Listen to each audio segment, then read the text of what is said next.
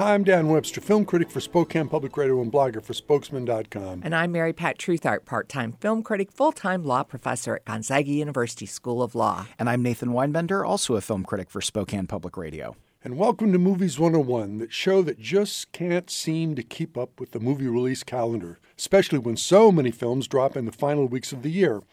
Anyway, we're trying to catch up, which is why we'll be discussing three films this week, beginning with Poor Things, Yorgos Lanthimos' bizarre look at a woman's Frankenstein type transformation, continuing with Ferrari, Michael Mann's study of a period in the car maker Enzo Ferrari's life, and culminating with Fallen Leaves, Finnish filmmaker Aki Kaurismäki's study of two lonely residents of Helsinki struggling to find each other.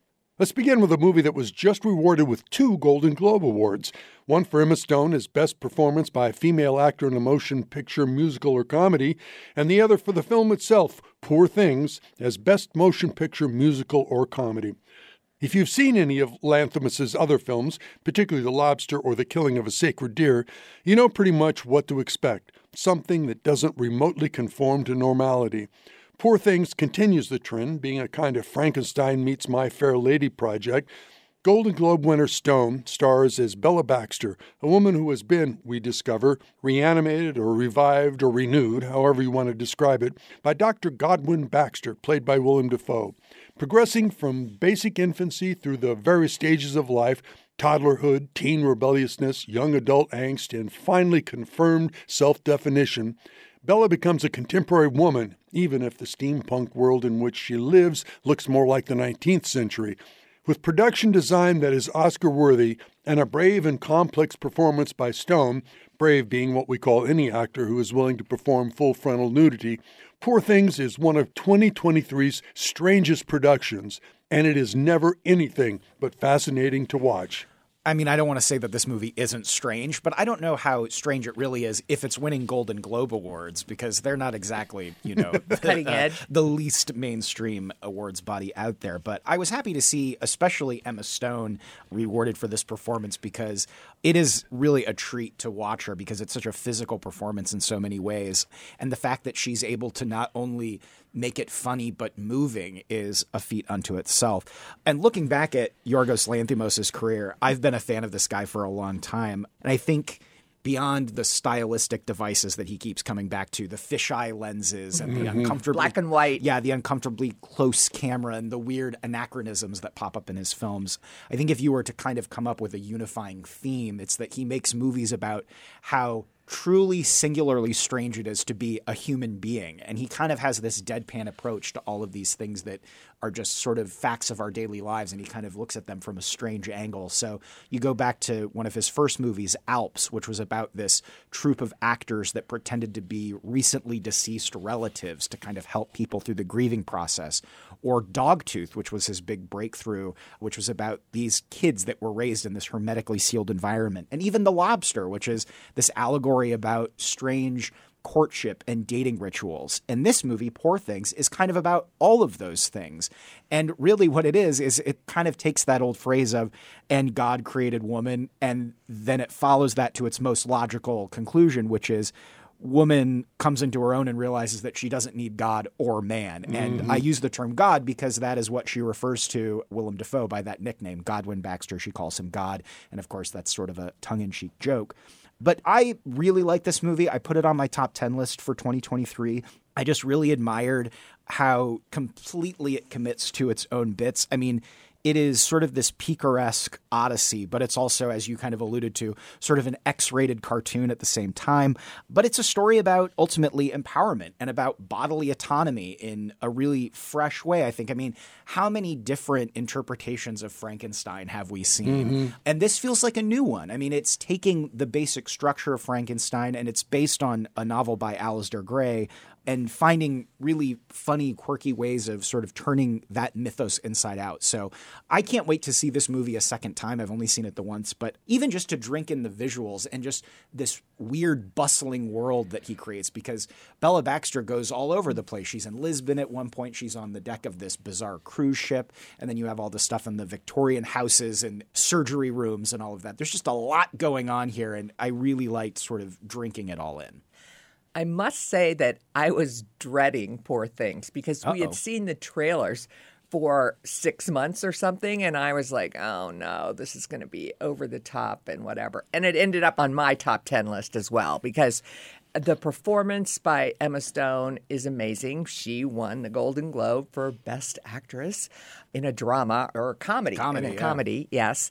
But it really is her performance as well as the visuals, as you point out, Nathan, that make this work. And it's a really kind of smart feminist Yeah. take on being a woman in the world. And, you know, there's a whole portion where she decides by choice, chance, or circumstance, let's put it that way, that she's going to become involved in sex work. Mm-hmm. But of course, she makes it her own thing.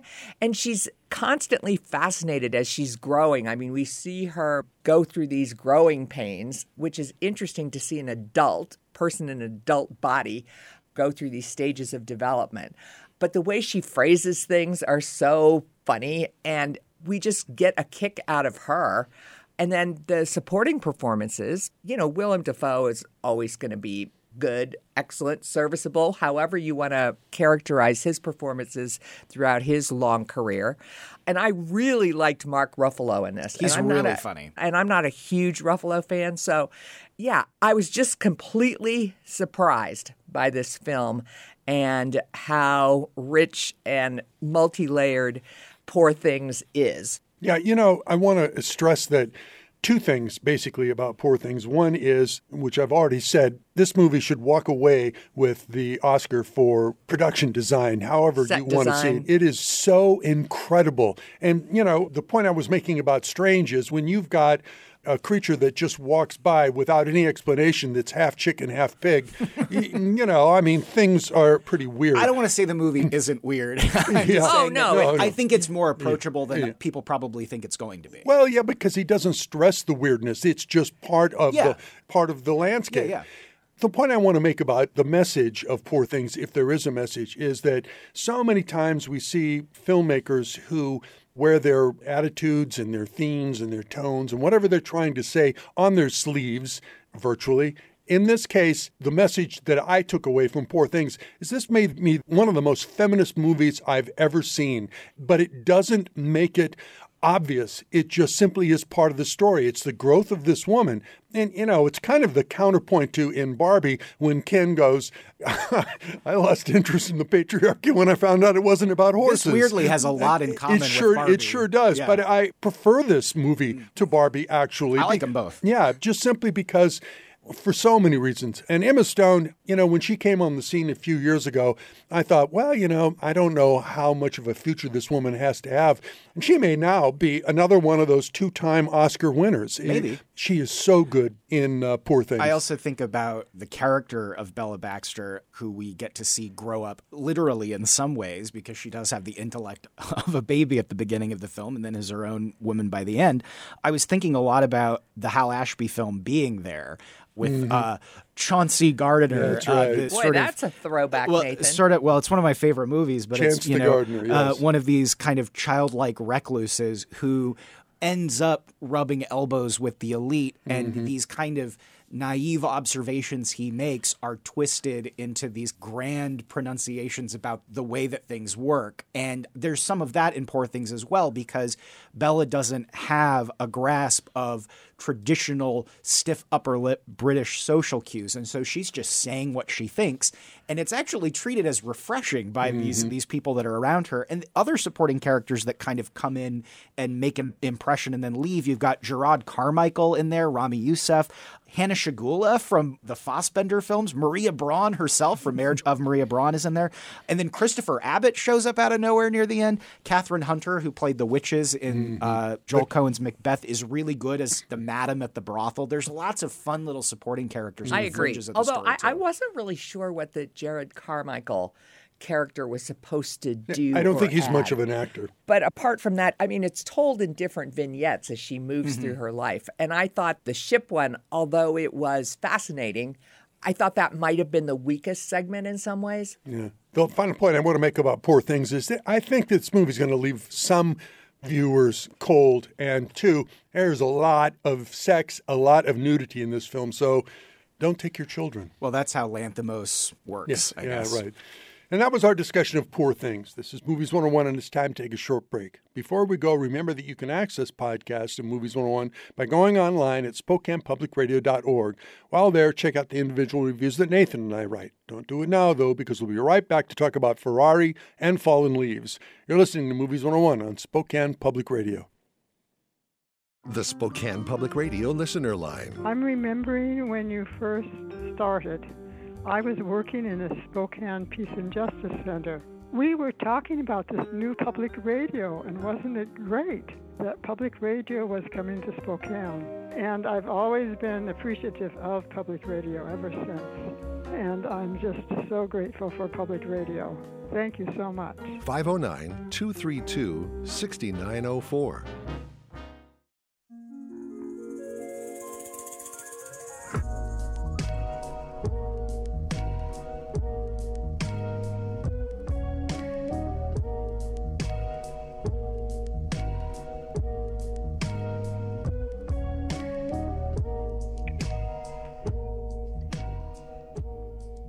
And we're back. This is Movies 101, and I'm your host, Dan Webster.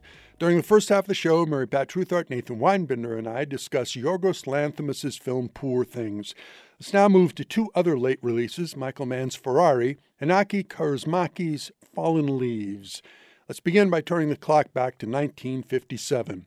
That was the year that the legendary Italian carmaker Enzo Ferrari faced ruin likely not for the only time, but the one that Michael Mann, following a script written by Troy Kennedy Martin and Brock Yates, focuses on to give us a look both into Ferrari's private and public life.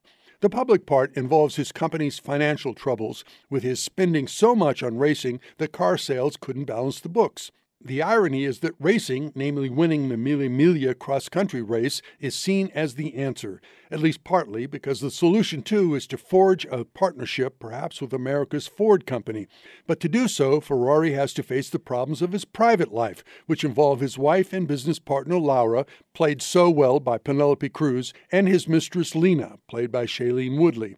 Adam Driver is as good here as he was playing another Italian celebrity, Maurizio Gucci, in Ridley Scott's 2021 film House of Gucci, which is to say, very. But the real star is director Mann, whose camera work is as astute at capturing intimate love scenes as it is at putting us in the middle of a race in which the specter of death is only a missed gear shift or a blown tire away.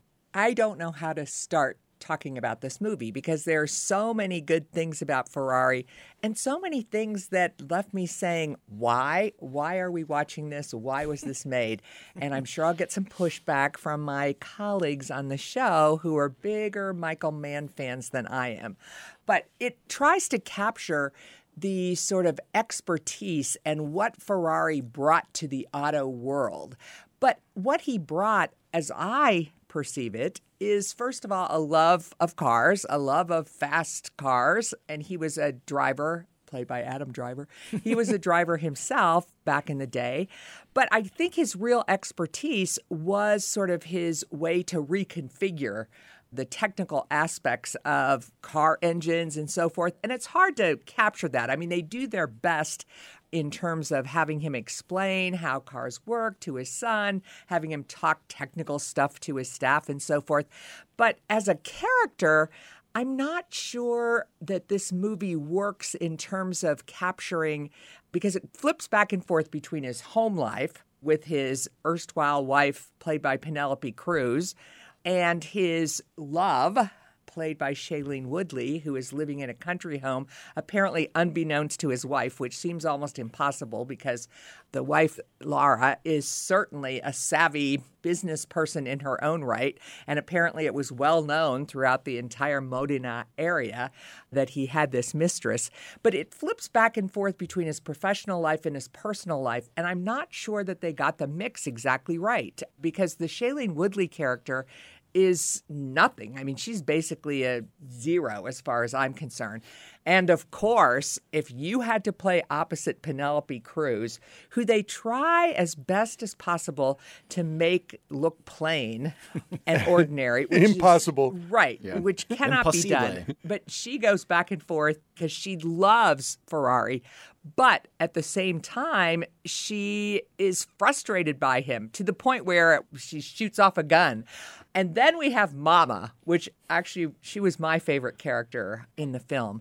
But I want you both to tell me what it is that resonated for you about this film because it just didn't quite work for me. Oh, yeah, and you forgot to mention that they're sort of like collectively grieving their son, Yes. who has died as well, and that, of course, has put you know another Layer, on their right.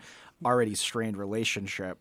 And I'm less interested in Enzo Ferrari as a character than I am in Enzo Ferrari as another piece in the Michael Mann puzzle because I think that he fits in right along with these other sort of exacting technical men that he loves to make movies about. I just so happened to rewatch Heat about a month ago, just right before Ferrari came out, and I was kind of tickled to see how many weird overlaps there were because these are both movies about men on a mission and a man who's worried he's past his prime and how the turmoil of his personal life is affecting his focus on the big mission that he's got coming up. Instead of a heist here, it's a big auto race. And so I, I liked that. And, you know, Mann is one of the most technical filmmakers there is, not just in terms of his exacting style, but in terms of how he, as you mentioned, brings process and technique into the narrative. So I this totally movie is as much about the details of how the cars run, how the race is set up, the technique required to drive the cars. So I found all of that interesting. I agree with you about Penelope Cruz. I think she's the best thing in the movie. Shailene Woodley miscast. I don't know what was going on with that performance, but it seems like it's out of a totally I think Aaron Rodgers called up and said, "Hey, could you cast my former girlfriend?" Yeah, maybe. At any rate, I have to say something. go ahead. The one thing I did want to call out Patrick Dempsey of Grey's Anatomy fame because in the film he's an actual car driver himself. And that was our discussion of Ferrari. Let's now turn to Fallen Leaves. Finnish writer director Aki Kaurismäki tells the story of a woman named Anna, played by Alma Pöysti, and a man named Holappa, played by Jussi Vatanen, who meet, lose contact, meet again, and split up before, well, let's just say that, as in so many past films, love tends to find a way. Kaurismäki has a patient, largely solemn way of telling a story, with moments of joy coming as infrequently as one of Anna's smiles. But never worry, he does have a heart. Pöysti, in particular, is getting raves for her performance here and in another of 2023's critically acclaimed films in our time. And did I mention that Anna's life begins to look up when she adopts a stray dog? Who can resist that? I did love the dog. And honestly, it's a good dog year for movies because we also had the dog in Anatomy of a Fall. And both of these movies were up for the Palme d'Or at Cannes, Anatomy of a Fall and Fallen Leaves. And this sort of won the Grand Prix, which is second place. I'm a little befuddled by the unanimous acclaim for this, even though I did like Fallen Leaves. It has such a unique spell that it casts over you if you're willing to go along with it. But I mean, it's one of those movies where everybody is deadpan, everybody is kind of on the same mumbly level. The shots are very exactingly composed. It's really sad people and sad looking environments. In fact, I thought that maybe it was set sometime in the 70s or 80s, and then at some point they're in the local watering hole and there's one of those digital jukeboxes on the wall, and it's like, oh, okay, so this is set sometime in present day. I also thought a lot about Jim Jarmusch because it has that kind of style to it.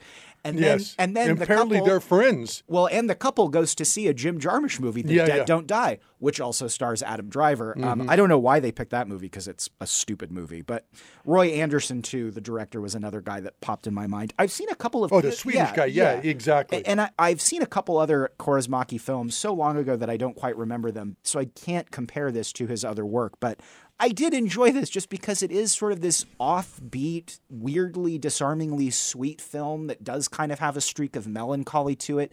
It is sort of funny just how deadpan they are.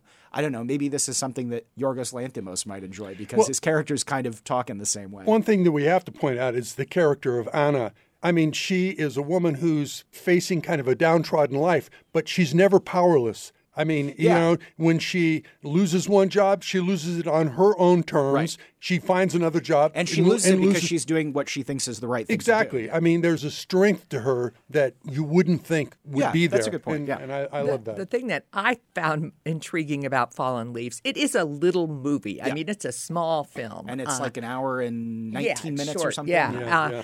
It takes place in Helsinki, which, having visited there briefly, I mean, this could have been anywhere. And so it has this universal appeal in many ways because it's about working class people mm-hmm. with these fungible jobs who are trying to get meaning out of their life, trying to make connections with one another.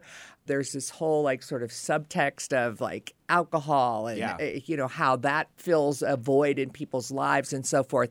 And these two people meet but you're not really sure if they're going to connect at any point. So I thought Fallen Leaves went in a direction that I wasn't entirely sure because it's a European film, so we don't always have happy Hollywood endings. I wasn't sure what its trajectory was going to be, but there were a lot of things to like about this movie. I mean, it's a small film and, you know, it's a foreign language film, but the performances were good. I mean, it is like seedy and gritty and but you have that feel. Yeah, and even though it does have this deadpan, I keep using that that word affect, there is, as you said, kind of a gritty realism to it because of the places and because of some of the underlying themes. I also wanted to call out in our end of the year show, we talked about musical moments in movies that we loved. There's one in Fallen Leaves where this bar that they hang out in has a band, and it's these two women, one on a guitar and one on a keyboard, and they're just kind of staring straight ahead and I looked them up. They're called, I'm going to get this wrong, Maustetytöt, which is Spice Girls in Finnish, which I think is great. and they perform a song. Its title translates to Born in Sorrow and Clothed in Disappointment. And let me tell you, look this song up. It is really good. I've had it stuck in my head. I wow. love the Finnish Spice Girls. Yeah, we, we, even forgot to mention the karaoke scenes in, yes, in, great. in yeah, Fallen Leaves. Love that stuff. Yeah. At any rate, that was our discussion of Fallen Leaves, and this is Movies 101. I'm Dan Webster, and earlier in the show, Nathan Weinbender and Roy Pat Treuthart and I discussed Ferrari and Poor Things. Let's take this moment to thank Cassie Fox for both producing and engineering the show, and we thank you to our loyal listeners. We invite you back next week, same time, same spot on the radio dial, and we'll again check out all the best that cinema has to offer wherever we can find it. Until then, consider these words from the late, great Italian filmmaker Michelangelo Antonioni. Don't regard my characters as symbols of a determined society. See them as something that sparks a reaction within you so that they may become a personal experience. You're listening to Movies 101 on Spokane Public Radio.